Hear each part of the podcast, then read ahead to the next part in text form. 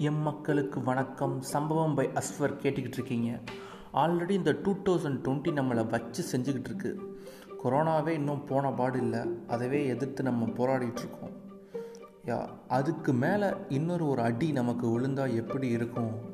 அப்படின்னு யோசிச்சு பார்க்குறதுக்குள்ளே நம்ம ரஜினி சார் சொன்ன மாதிரி ரெண்டு நிமிஷம் தலையே சுற்றிடுச்சு இன்னைக்கு ஒரு புயல் வந்து மும்பை மகாராஷ்டிரா அட்டாக் பண்ண போகுது. நிசாக்ரா ஒரு சைக்ளோன் ஹை ரெட் அலர்ட் கொடுத்துருக்காங்க.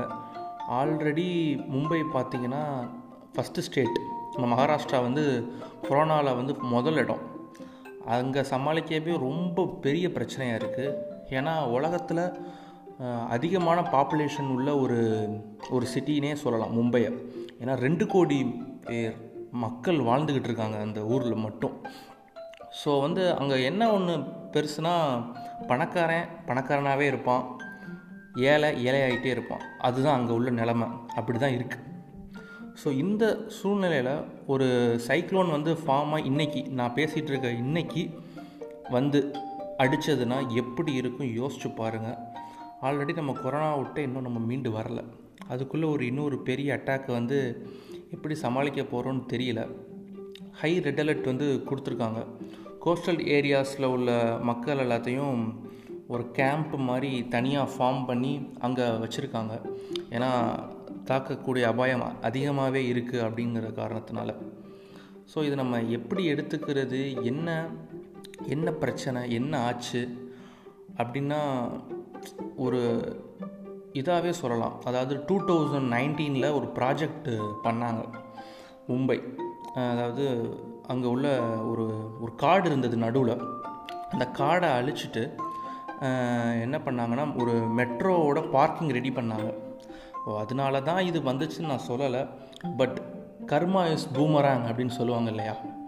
அது மாதிரி ஒன்று அழிச்சா இன்னொன்று வந்து நமக்கு ரெண்டாக திரும்பி வரும் அப்படின்னு சொல்லுவாங்க. என்னடா மெர்சல் பட டைலாக்லாம் சொல்கிறேன் அப்படின்னு நீங்கள் நினைக்கிறது எனக்கு தெரியுது. அதான் உண்மை தான் நம்ம என்ன பண்ணுறோமோ அதுதான் நமக்கு திரும்பி வரும். அந்த மாதிரி தான் இப்போ அந்த சைக்ளோன் வந்துட்டுருக்கு. ரொம்பவே ஒரு இன்டென்ஸாக பார்க்க வேண்டிய ஒரு விஷயம்னே சொல்லலாம். இப்படி ஒரு சைக்ளோன் அட்டாக் பண்ண நம்ம எப்படி சமாளிக்க போகிறோம் அப்படிங்கிறது ஒரு மிகப்பெரிய கேள்விக்குறி. இதுக்கு நம்ம என்னெல்லாம் பண்ணலாம் என்னதான் சொல்யூஷன் அப்படின்னா மரங்களை வெட்டாமல் என்விரான்மெண்ட்டை அது போக்கில் வளர விடுறது தான் நல்லதாக இருக்கும்னு நான் நினைக்கிறேன். முடிஞ்ச அளவுக்கு மரங்களை வளர்ப்போம். அதுக்கும் ஒரு உயிர் இருக்குது அதையும் அது கூடயும் நல்ல ஒரு டைம் ஸ்பெண்ட் பண்ணலாம் அப்படின்னு நான் நினைக்கிறேன். உங்களுக்கும் தோணுச்சுன்னா கண்டிப்பாக உங்கள் வீட்டில் இல்லை எங்கேயோ ஒரு மரத்தை கண்டிப்பாக வளங்க. பிள்ளையை வளர்க்குறது எவ்வளோ முக்கியமோ அது மாதிரி ஒரு மரத்தை வளர்க்குறது ரொம்ப ரொம்ப முக்கியம். இன்றைக்கி நம்ம இல்லாட்டினாலும் நம்ம வரப்போகிற ஒரு சமுதாயத்துக்கு அந்த மரங்கள் வந்து ஒரு பெரிய சொத்தாக இருக்கும். வீடு அதெல்லாம் தாண்டி நகை அதெல்லாம் தாண்டி அது ஒரு பெரிய அசட்டாக இருக்கும். Trees so plant trees stay safe guys bye